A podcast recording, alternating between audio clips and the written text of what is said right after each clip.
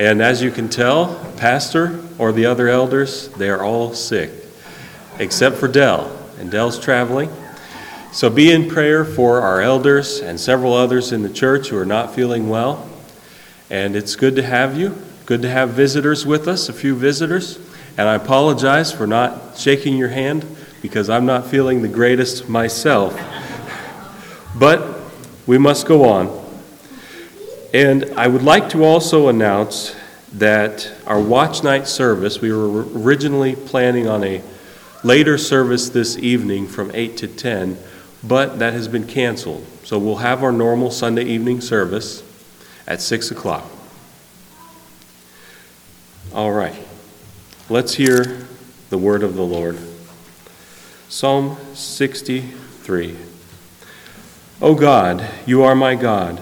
Early will I seek you. My soul thirsts for you. My flesh longs for you in a dry and thirsty land where there is no water. So I have looked for you in the sanctuary to see your power and your glory. Because your loving kindness is better than life, my lips shall praise you. Thus I will bless you while I live.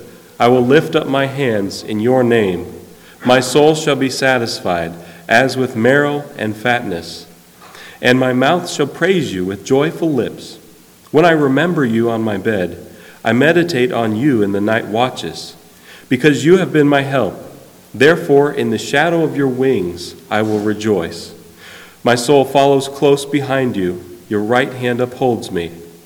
But those who seek my life to destroy it shall go into the lower parts of the earth. They shall fall by the sword. They shall be a portion for jackals. But the king shall rejoice in God. Everyone who swears by him shall glory. But the mouth of those who speak lies shall be stopped. Let us pray. O Heavenly Father, we come before you this morning. Many among us are sick, many among us may even be discouraged. But please help us to prepare our hearts for worshiping you. Just grant us that clarity of mind and heart to focus on your love for us, to understand your holy word, and to rejoice in the work of your Son. And it's in Jesus' name I pray. Amen.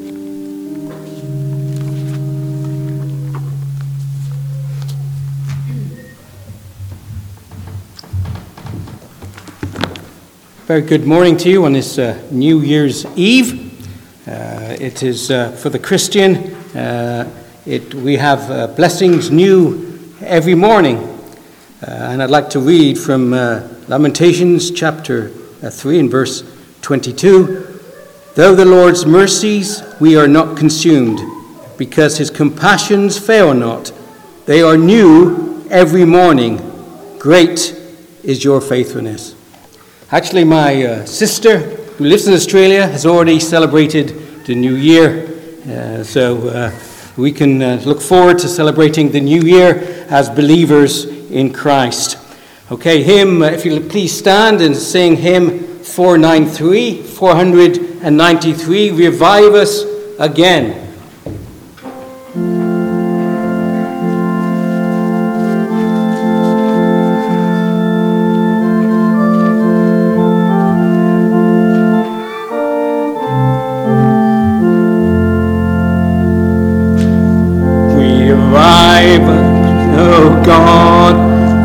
The Son of thy love, for Jesus who died and is now gone above. Hallelujah, thine the glory.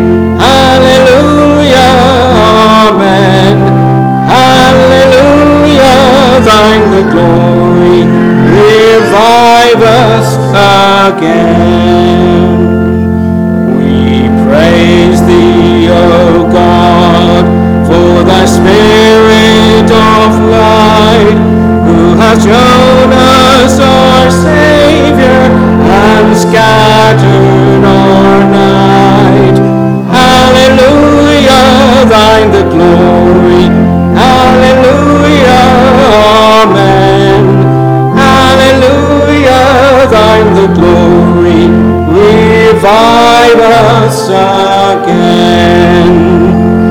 for glory and praise for the Lamb that was slain.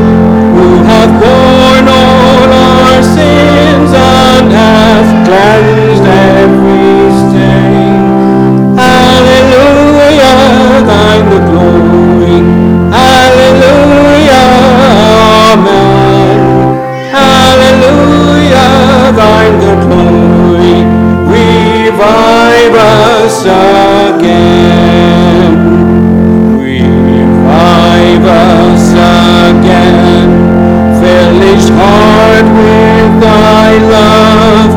May ye so be rekindled with fire from above. Hallelujah, thine the glory. Hallelujah, amen. Hallelujah, thine the glory. Revive us again.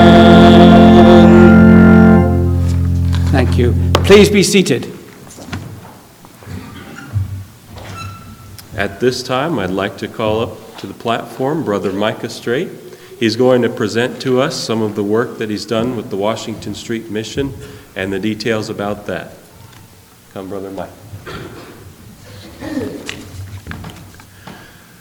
These are the words of our Lord Jesus Christ in Matthew chapter 5, verses 14 through 16. You are the light of the world. A city on a hill cannot be hidden. Nor do people light a lamp and put it under a basket, but put it on a stand, and it gives light to all in the house. In the same way, let your light shine before others, so that they may see your good works and give glory to your Father who is in heaven. Over the last month, our church has been collecting items for the Washington Street Mission.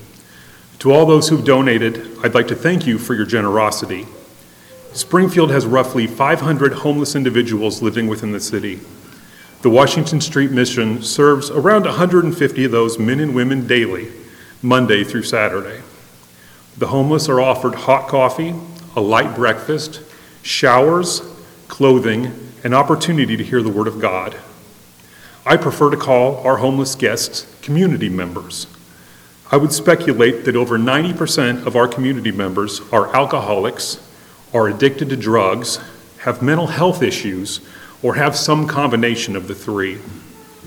I've witnessed fistfights, I've heard vulgar hate speech, but what is most heartbreaking is hearing from community members about what led to their homelessness. I would like to tell you a few stories this morning from my time as a staff member at the Washington Street Mission. The following stories were all told to me personally. I'm not adding any details for dramatic effect. I guess that Mike is around 50 years old. He is one of three community members who regularly attended our weekly Bible study at the mission. When I talk to him, he has always been thoughtful, soft spoken, and grateful. He has a fair knowledge of the Bible, but Mike is also a blackout drunk, meaning that he drinks so much he has gaps in his memory from while he's drinking. One of the first times I talked to Mike, he had come to mission that Monday morning with a black eye. I had asked him what happened. He calmly told me that he had fallen over his face over the weekend while he was very drunk. In a later conversation with Mike, he brought up his alcoholism and how his father used to give him alcohol as a child. Mike explained to me that when he was young, he was a hyperactive child with ADHD. He told me that his father first gave him whiskey when he was five years old in hopes of calming him down. Mike would be the first one to tell you he needs to stop drinking. I honestly believe that he would like to quit, but the darkness around him keeps calling him back to the bottle. Nine years ago, James was a carpenter. He was trying to get on with the local union. One day he was riding his bicycle down North Grand Avenue and he was hit by a car. The accident broke his back. He spent the following year and a half in the hospital and in rehab facilities. He spent the two years after that trying to get disability. In that time, James lost everything that he had. He lost his ability to work normally. He lost his capacity to live pain free. He lost his trade. He lost his home. He lost his father. His father passed away the very day he was finally released from rehab. This was an accident that could have happened to anyone who's ever ridden a bicycle. James now lives with only memories of what might have been. The darkness hides any hope that he might have. I don't know her name. I was only able to talk with her for a few minutes. She is now in her late 40s and has a drug habit. It wasn't always like this. She used to have a nice house and a car. She, had a, she was successful in her business job. Things were going pretty well. But her 24 year old son was in a very bad romantic relationship. He adored a girl who used him in every possible way and finally broke up with him. A day or so after his breakup, the woman called her son to ask if he was doing okay in regards to the failed relationship.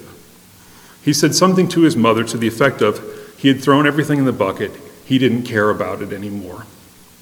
This was the last conversation she ever had with her son. Shortly after the phone call, he hung himself. She theorizes now that it wasn't the relationship that he had given up on, it was his own life. She now lives in a dark place, alone, grieving, and addicted. You are the light of the world. A city on a hill cannot be hidden, nor do people light a lamp and put it under a basket, but on a stand, and it gives light to all in the house. In the same way, let your light shine before others, so that they may see your good works and give glory to your Father who is in heaven. As we begin 2024, I want to challenge Faith Bible Church to be a light. To those already serving on our evangelism team, I say thank you and keep preaching. To those who don't think that street preaching is something that you can do, please consider coming with me to the mission. I would like to put a group together to go to the mission monthly, but perhaps more often, depending on how many would like to serve. You don't need to be a well spoken evangelist to go with me. All you need is the ability to listen to hurting and broken people and share Jesus with someone who desperately needs to hear the Word of God. The last six months have been especially challenging at the mission. Several of our regular community members have passed away. Taz had a heart attack.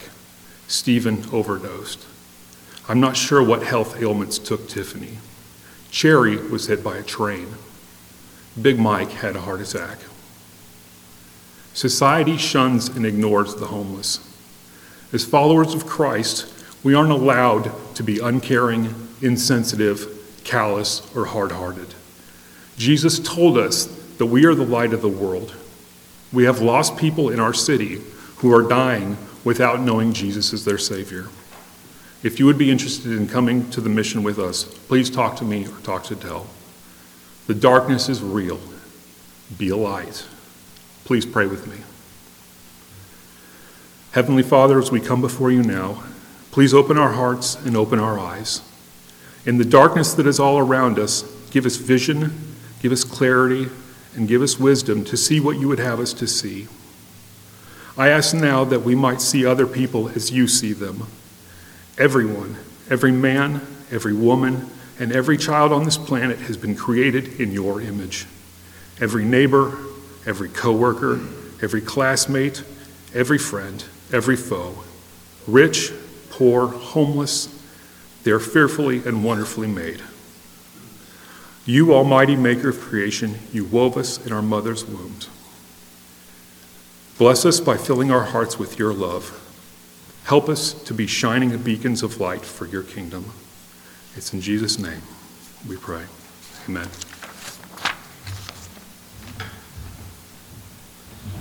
Thank you, Brother Micah. If you all please stand now, we'll have our weekly scripture reading.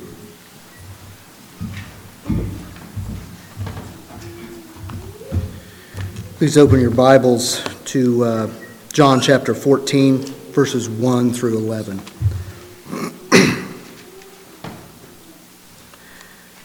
Let not your heart be troubled. You believe in God, believe also in me. In my Father's house are many mansions. If it were not so, I would have told you. I go to prepare a place for you. And if I go and prepare a place for you, I will come again and receive you to myself, that where I am, there you may be also. And where I go, you know, and the way you know. Thomas said to him, Lord, we do not know where you are going, and how can we know the way?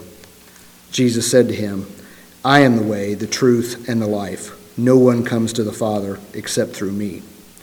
If you had known me, you would have known my Father also. And from now on, you know him and have seen him. Philip said to him, Lord, show us the Father, and it is sufficient for us. Jesus said to him, Have I been with you so long, and yet you have not known me, Philip? He who has seen me has seen the Father. So how can you say, Show us the Father? Do you not believe that I am the Father, and the Father in me? The words that I speak to you, I do not speak of my own authority, but the Father who dwells in me does the works. Believe me, I am in the Father, and the Father in me or else believe me for the sake of the works themselves. You may be seated.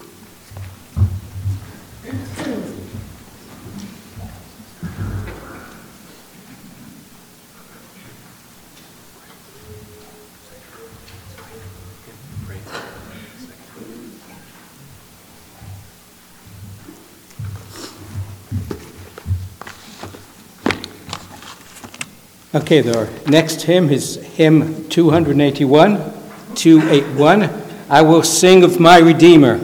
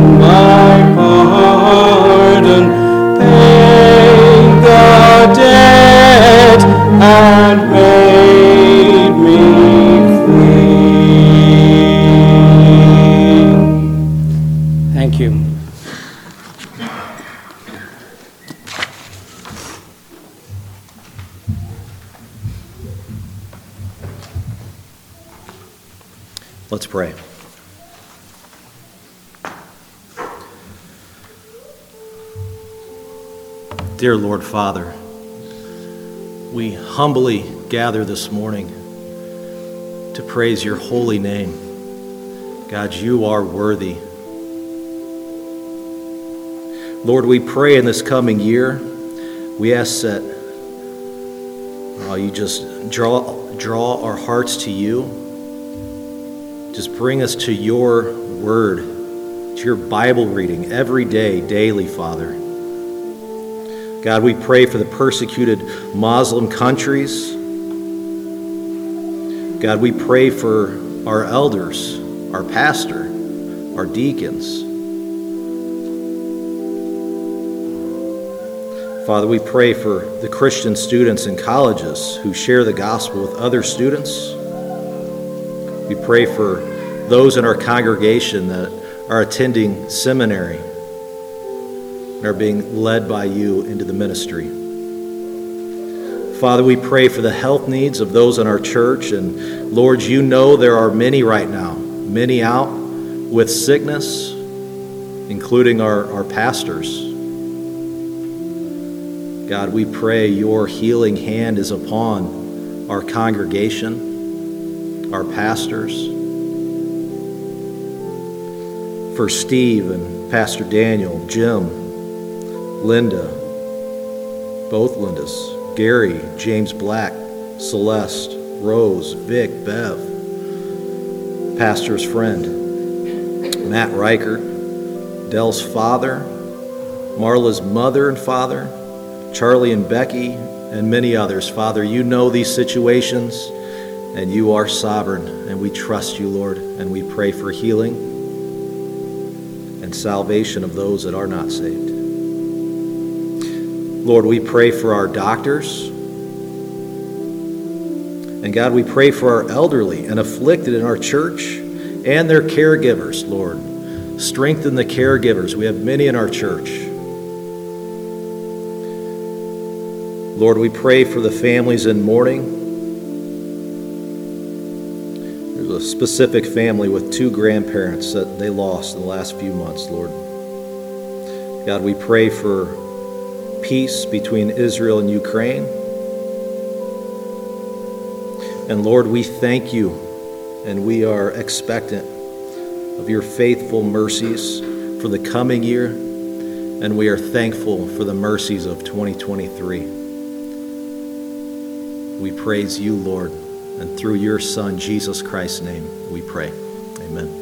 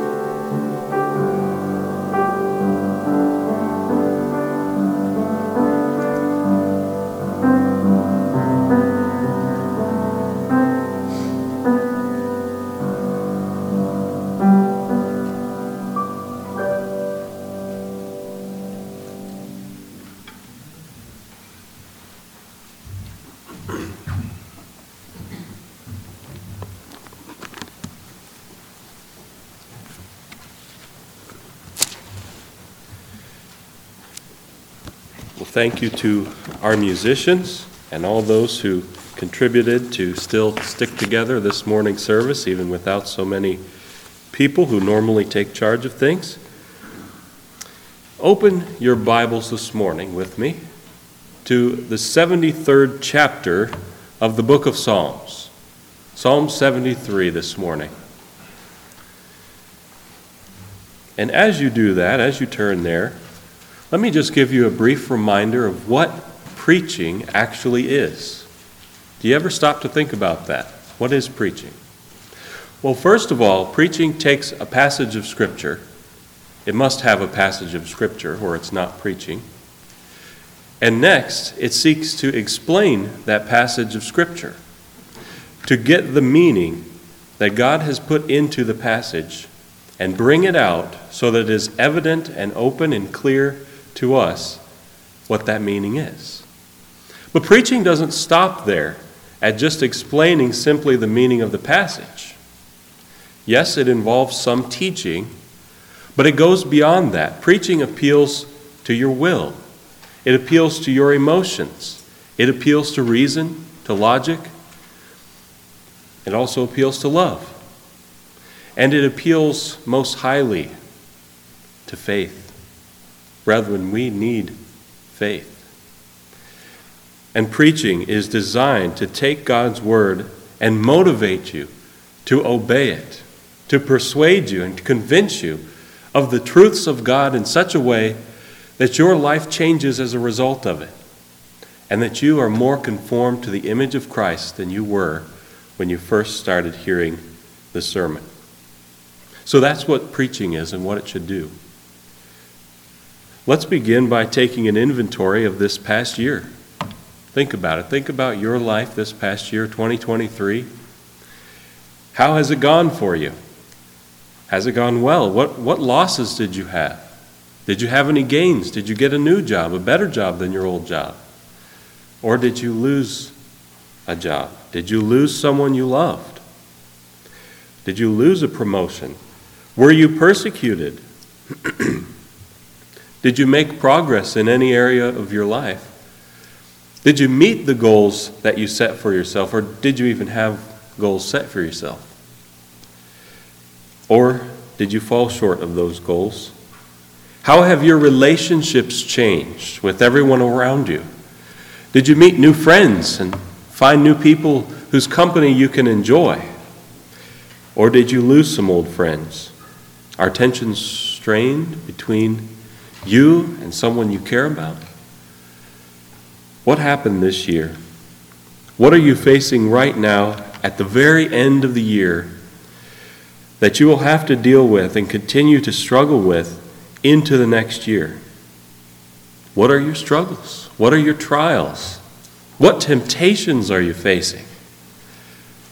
Do you realize that you're facing temptations? Or are you kind of just coasting without giving much thought to these things. How many times have, have you failed God? How many times have you failed to be what you ought to be as a Christian? And how has your faith held up? Has your faith increased this past year? Or has it decreased? Oh, you of little faith. Is that us? Is that our own lives? But testing and refining, those are a normal part of the Christian walk and the Christian life. We are to be tested. It was foreordained for us to be tested and tried and to overcome temptation. That is the Christian's life, a life of victory over temptation. But there is struggle, and sometimes we do give in to sin but in the interest of motivating us all, and in the interest of preparing us all for what lies ahead, we should know how to deal with temptation before it comes along our path. If we can get out ahead of it, and we can understand how temptation works, maybe some of you are mechanics or mechanically inclined. Maybe you like to take things apart and figure out how does it work? How do all the little intricate pieces come together to form the whole thing. Well, that's kind of what we're going to do here. We're going to take apart what is a temptation? One specific temptation, but it can be applied to other temptations as well, some of the principles that we will learn this morning. And of course, the Bible is not a textbook with every detail of every possible problem in every possible circumstance. Doesn't tell you how to set up your computer, doesn't tell you how to change a car tire, but it is sufficient. It does tell you, it is fully sufficient to respond successfully to every possible thing that could happen to you. Not in detail, it doesn't tell you those things, but it does give you principles, it does give you promises. It reveals to you the very nature and character of God so that your faith can be founded upon that and the work of Christ that brought you into his family. So, with that in mind, and what is the alternative to that? Briefly think on that. If we say there's an alternative to the sufficiency of Scripture, we're saying that there are some situations that the Bible simply doesn't cover. It's simply not good enough for all of our life. Is that really something we would believe? No. No, we are not very unique in history, but human nature and the nature of sin and the nature and promises of God, they haven't changed. So we can, we can build, start to build our Christian lives off of that. Do you feel good spiritually right now? Use a time of plenty, a time when you enjoy good communion with God in order to prepare for those lean times, the times that will test you later. Store up when it's abundant and then use later. But if you're discouraged, don't despair this morning. Let's just start thinking about the first verse of our passage. So I hope you've turned to Psalm 73. Turn your attention now to the very first verse, and we'll read up to verse 16. Truly, God is good to Israel to such as are pure in heart. But as for me, my feet had almost stumbled, my steps had nearly slipped, for I was envious of the boastful when I saw the prosperity of the wicked. For there are no pangs in their death, but their strength is firm. They are not in trouble as other men, nor are they plagued like other men. Therefore, pride serves as their necklace, violence covers them like a garment. Their eyes bulge with abundance. They have more than the heart could wish. They scoff and speak wickedly concerning oppression. They speak loftily. They set their mouth against the heavens, and their tongue walks through the earth. Therefore his people turn here, return here, and waters of a full cup are drained by them. And they say, How does God know? And is there knowledge in the Most High? Behold, these are the ungodly who are always at ease. They increase in riches. Surely I have cleansed my heart in vain and washed my hands in innocence. For all day long I have been plagued and chastised every morning. If I had said, I will speak thus, behold, I would have been untrue to the generation of your children. When I thought how to understand this, it was too painful for me. So this introduces us to a spiritual problem, a trial, and a temptation that is common to us even today. But first of all, let's take a moment to meditate on the goodness of God. What does it mean that God is good? It doesn't mean that he simply acts good, or it's a trend or a fad that he is good sometimes. But God is good. His very being itself is good. He is the definition of goodness and love. Who is God good to? You can see the first verse says, God is good to Israel, to such as are pure in heart.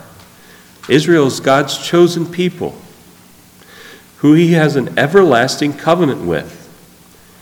Christians are a part of Israel. You are God's chosen people. And God has made a covenant with you through Christ and continual goodness is thus guaranteed by God's own hand It's not as if the promises depend upon you, but what God has said He will do, that is what He will do. It is fixed, it is certain, and He will not be moved. Israel and the pure in heart, these are not two separate groups. Let me emphasize that once again. Those who are chosen by God are refined to purity of heart and purity of mind and purity of life. They're refined. Think of the refining of gold. It takes a lot of heat, and the stress that the gold is under is tremendous. But at the time of refining, once that process has finished, you have gold that is more pure, more beautiful, more precious, because it is not mixed in with anything else. Well, God takes us, purifies our hearts, and removes all admixture of sin fully and finally when we stand before Him in glory. Now, let me ask you do you see sin for what it really is? What is sin? Sin is the most putrid, vile, disgusting filth.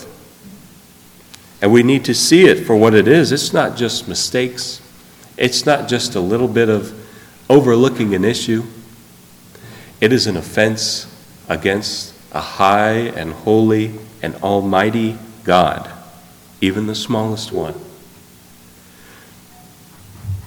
But we see right off the bat that this issue that we run into really has been resolved because the psalmist tells us of the goodness of God. And he relies upon God's goodness to find hope and to find help. Be encouraged because the answer is found in the goodness of God's loving care for his people.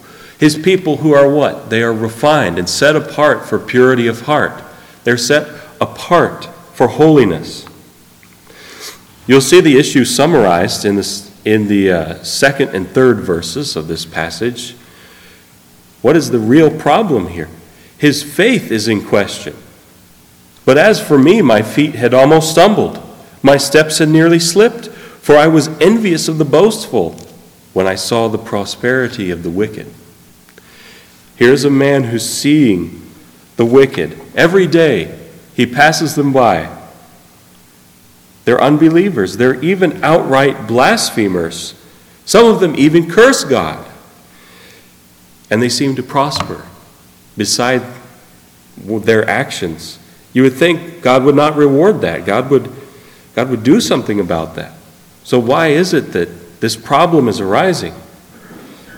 Perhaps these people, perhaps they're so wicked they only care about themselves. Perhaps they gladly destroy anyone who gets in their way. And we know all the ways in which people prosper. How many celebrities can you name who have prospered, yet they live lifestyles of absolute horrible sinfulness? How many politicians the same way? How many names will go down in history not because of godliness, not because of the good things that they've done, but because of how extravagantly wicked they were? We should not be that way. But the psalmist even goes into greater detail describing how the wicked prosper and what has caused him to almost stumble and almost, uh, almost be, be shipwrecked on his faith. He goes into greater detail about that. But I want you to know that this is serious language of struggle. He had sank to a depth that was almost too deep to recover from. It's like he's the prophet Jonah in the belly of the beast sinking down to the dark depths of the bottom of the ocean? Is there any hope?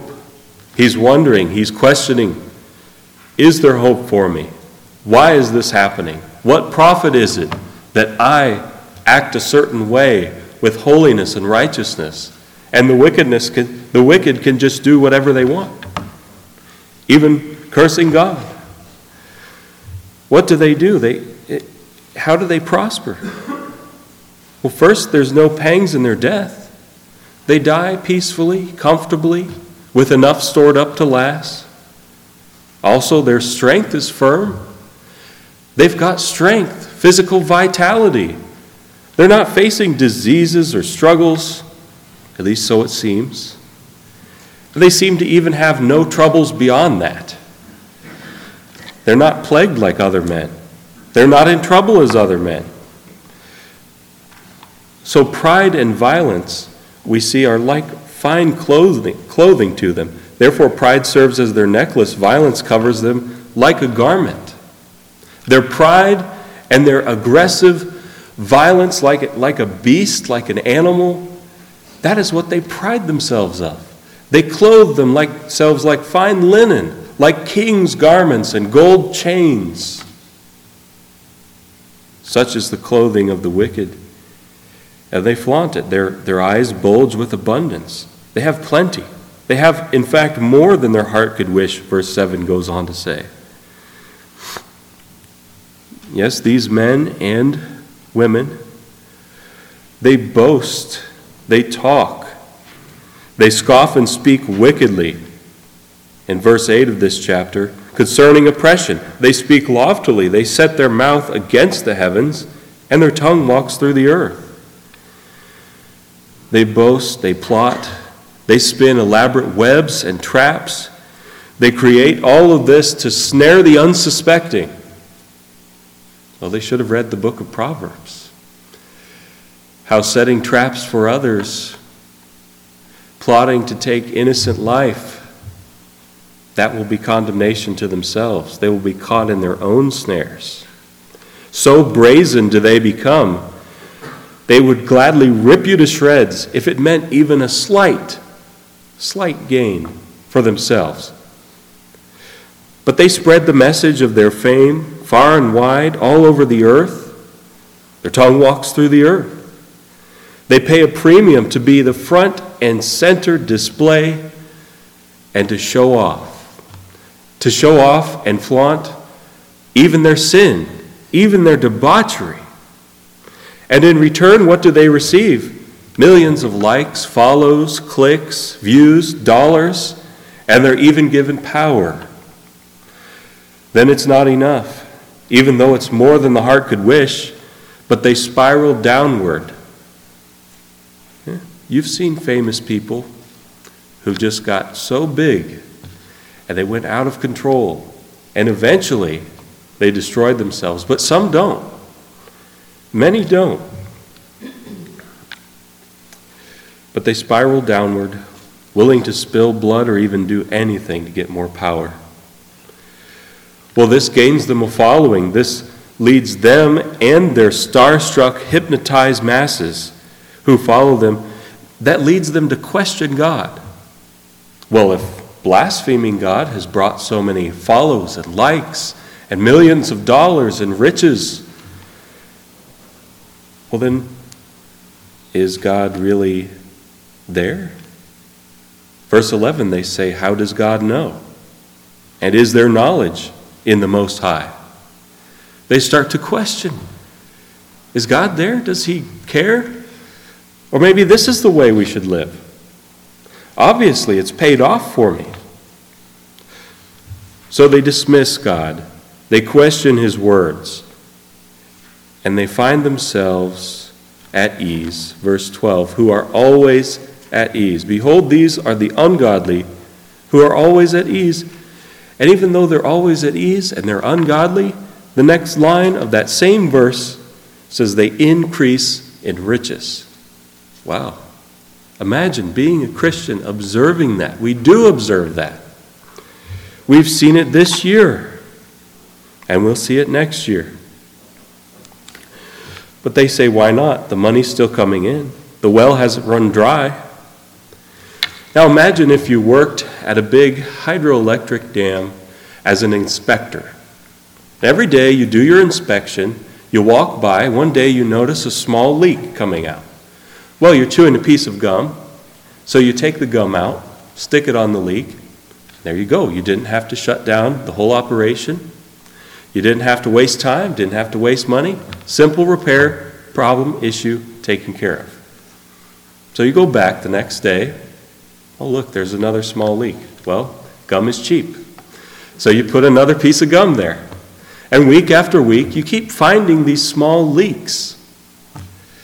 And you pay no attention, really. You don't think anything about the millions of gallons of water bearing down on the other side of that structure. So one day, you're doing your inspection, not thinking anything in the world of something bad happening, and suddenly the dam gives way and you are swept away in a moment. This is the life of a wicked man. Brethren, take heed. Take heed that you really stand in the faith. I don't want you to be swept away as a wicked person will. In a moment, all their life, all their accomplishments, all the fame. Doesn't matter who they are. We could name the biggest names there are out there.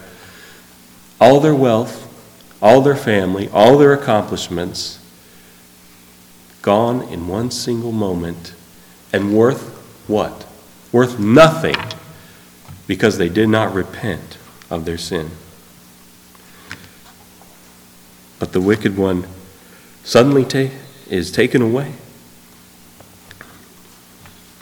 But it would be a false conclusion for us to say, well, I've cleansed my heart in vain. I've washed my hands with innocence all the day long, though. I've been plagued. I've been chastised every morning. I have it so rough as a Christian, the sacrifices I have to make, and the things that I do week after week, over and over. We could say that, but that would be wrong because God is faithful. God is faithful. And so the psalmist goes on and says, If I had said, I will speak thus, behold, I would have been untrue to the generation of your children. All of those that had come before the psalmist, whom God had taken care of, every generation, the faithful, God had not let them down. God had always met their needs.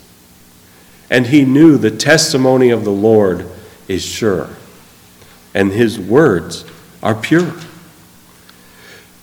So, he could not speak this against God. He could not accuse God. But it was still so hard to even understand. I know what the right thing is, but how do the wicked prosper? Why does God allow the wicked to prosper? Why does He allow these things? He ultimately concludes it's, it's too painful for me. But the struggles and the sacrifice of living for God, they're often hidden from sight. Sometimes we don't get recognition for being faithful in the small things. We don't get applause from the world or money for our endurance in the faith. But the Lord rewards those who diligently seek Him. And He will not forsake any one of you if you have faith and trust in Him and love Him. His love will support you and help you. But getting caught up in these thoughts, thoughts just like that, draws us away from God. It even draws us by extension away from reality itself, objective truth. And that's what the wicked do. They build a false reality. They try to attempt to shield themselves from the truth because the truth is too much for them. They cannot bear the truth that one day God will judge every one of their actions unless they repent and obey the Lord. But they believe they can shape truth themselves. They believe they can take reality like a lump of clay and mold it however way their hearts desire. Nearer to the heart's desire, as an old song says. So they, they attempt to shape reality. They attempt to change things from even one substance into another. Like an alchemist trying to turn lead into gold, they try to turn their sin into something that is world changing and good. And they flip what God has set up to be true and right and moral, they flip it on its head and make everything practically the opposite. But let's not come to the conclusion that all we have done is in vain. Because God is still faithful, even from the time this verse was written until now.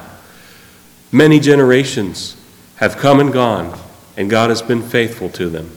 We have the whole Bible before us, example after example prophets, priests, apostles, and ordinary Christians. They have all been held by God's hand through the ages.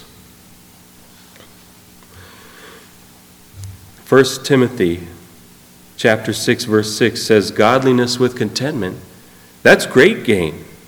Never in vain do we pursue godliness. 1 Timothy 4 8 also says, For bodily exercise profiteth little, but godliness is profitable unto all things, having promise of the life that now is, and of that which is to come. So godliness truly is profitable, not only for now, but also in the life that is, is to come. In the next life, when we dwell with God, our godliness now matters, and it gives us a reward. God rewards those who seek Him. And we have much profit if we will but obey God. So he goes on, and the whole passage kind of hinges on verse 17. Turn your attention there. Until I went into the sanctuary of God, then I understood their end. Until he returned to understanding the words of God, meditating and thinking on God's very words, until he got together with the people of God. What is an important lesson we can learn from this? Come to church, be with God's people, fellowship with one another, heed the wise counsels of older Christians and the, the ones who, who lead you in the faith, the ones who shepherd you, the elders, or Christians you know are mature. Get in the sanctuary of God. Get alone with God's word sometime as well. And pray to God that He reveals these things to you and He will show you the true end of the wicked. And what is the end of the wicked? The end of the wicked is that they are set in slippery places, and God will cast them down to destruction. Oh, how they are brought to desolation as in a moment. Remember my earlier illustration. They are swept away as in a moment because they never really deal with the true issue, the true problem. Problem is not that things don't go your way in life. The problem is, are you obeying God or not? Is sin a problem in your life, or has it been repented of? Has it been forsaken? Because they are brought to desolation as in a moment. They are utterly consumed with terrors. As a dream when one awakes, so, Lord, when you awake, you shall despise their image. God, in his patience, mercifully withholds judgment until the proper time. But when that time comes, when it is perfect, appointed hour approaches and arrives, then he will open the doors of his wrath and it will be poured out upon the ungodly. They will be devastated and swept away. We can't understand how all of these pieces work together, though, until we demystify our minds. Demystifying our minds is getting rid of all the cares of the world and focusing on the Lord. Fix our heart, fix your heart upon the truth by seeking God and exercising faith. It takes faith in a belief that God is who He says He is. So go before God, worship Him, read His Word, see His perfect love and His perfect justice. The, the wicked are ready to fall at any time. They will be punished. One day God's wrath is poured out upon them. Thank God for his patience. Thank God for his mercy. This is something we should thank him for often. Because, brethren, if you are saved this morning, then you know the mercy of God. You know his long suffering. You know his patience. The only thing that kept you out of hell was his good pleasure. But he did keep you out of hell. And he did bring you to a saving understanding and saving love of Christ. And he will keep you in that. God's goodness, his love, and his justice towards us is expounded in the remaining verses of this chapter. He says in verse 21 Thus my heart was grieved, and I was vexed in my mind. I was so foolish and ignorant, I was like a beast before you. He's saying that his, his sin made him like a beast, like an animal. It was so low. I'm reminded, though, of a certain story in the Bible of the king of Babylon, Nebuchadnezzar, who was made to live like a wild animal for a time.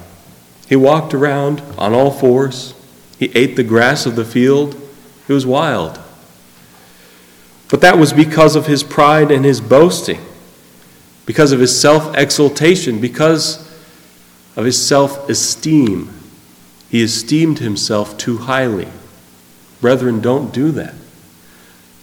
Realize the place that you are in. Cherish the place that God has put you in. Because whatever station of life you're in, God has providentially led you there. And you need to understand that you will be where God wants you to be if you obey Him. So he expands upon the promises of God and the love of God. He repents of his sin and he says, Nevertheless, I'm continually with you. You hold me by my right hand. You will guide me with your counsel and afterward receive me to glory. Whom have I in heaven but you? And there is none upon earth that I desire beside you.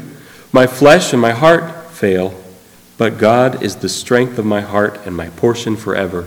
For indeed, those who are far from you shall perish. You have destroyed all those who desert you for harlotry. But it is good for me to draw near to God. I have put my trust in the Lord God, that I may declare all your works. So look forward, brethren, to the glory of God. Look forward to being received with joy and gladness into his glorious creation of heaven, his dwelling place, where we can enter in and see him face to face and walk with God with no sin. What is our response to this? What is the right conclusion? Put your trust in God alone the new year is stretched out before us. What will happen? We don't know, but God does. Will you trust God and will you love God in this new year? Please do this. Please exercise love for God. Exercise yourselves unto godliness. Discipline yourself with spiritual disciplines and that will bring you much profit in the new year. And those who trust in God, what do they do? They declare his works. The old theological term is magnalia Dei, the wonderful works of God. The just shall live by faith, and they will declare the works of God, that he is good to his people. It goes right back to the first verse. Truly, God is good to Israel, to such as are pure in heart. So, knowing this, whatever is ahead of us is nothing compared to the goodness of God. So, brethren, rejoice in the wonderful works, declare them and his goodness, and take rest that he will keep you and hold you fast in the new year. Let's pray. Heavenly Father, we come before you and we thank you for the most encouraging words of your word. We thank you that you have given us these examples of Scripture to guide us and lead us through temptation and trials. Lead us now by your counsel and help us now to understand your word even better in the coming year. We thank you for your goodness. Help us to love you more.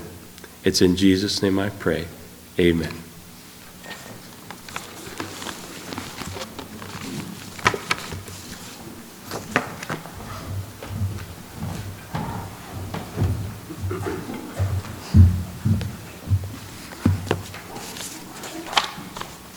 Thank you, Logan, for that sermon. May we be doers of the word and not hearers only. If you'd like to turn to your hymnals to hymn 228, 228, Alas, and did my Saviour bleed?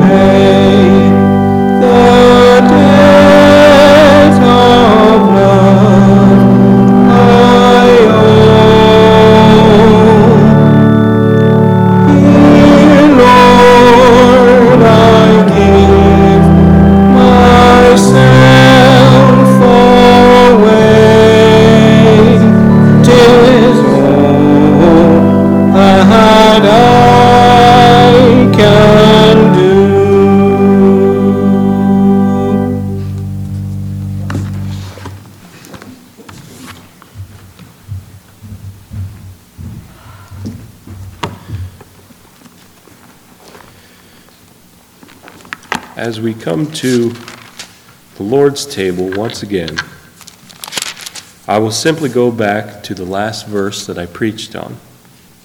Psalm 73, verse 28 says this But it is good for me to draw near to God.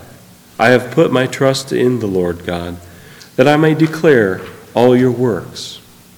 And one thing that should declare God's works to those around us, one thing that should give us hope for the future, whether it's the immediate future or the far future, even after we die, it is the hope that we are a believer, the hope that we share in communion with Christ in our hearts.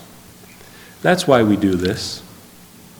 So I would ask you if you are a believer, it doesn't matter if you're a member or not of this church, if you truly believe in Christ and He is your Savior, partake with us in this table. But if you do not, Why not? Why not become a believer? If you're not a believer, meditate on the fact that you're not. Meditate on all that I've said. You will not be able to declare the works of God if not. So let the plate pass if you do not believe. But the rest of us, join me together in declaring the works of God. Let's pray. Heavenly Father, we pray that you would bless us now. I pray you would help us to examine our hearts and repent and cleanse us, please, of any sin, that we may come before you with a pure mind, pure hearts, and be assured that you love us, and be assured of the hope that you will return one day, or take us home, and we will share in the everlasting promises that you give us. In Jesus' name I pray. Amen.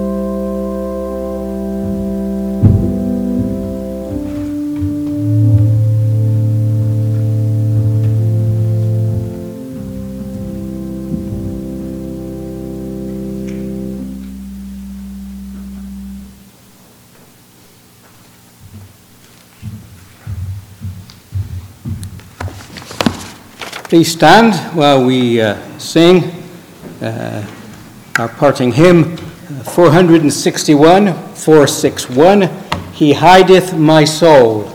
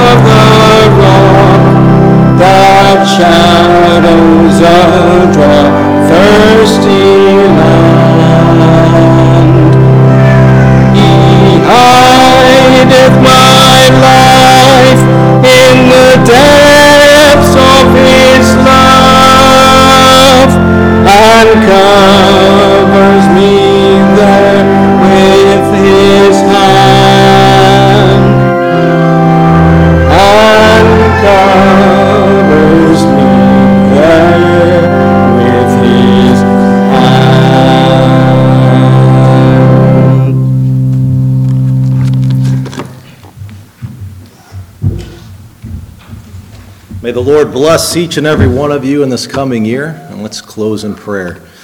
Oh, Heavenly Father, we do thank you for this past year where we can see your hand, your blessings, your mercies upon this church, upon us, each of us, God. We thank you.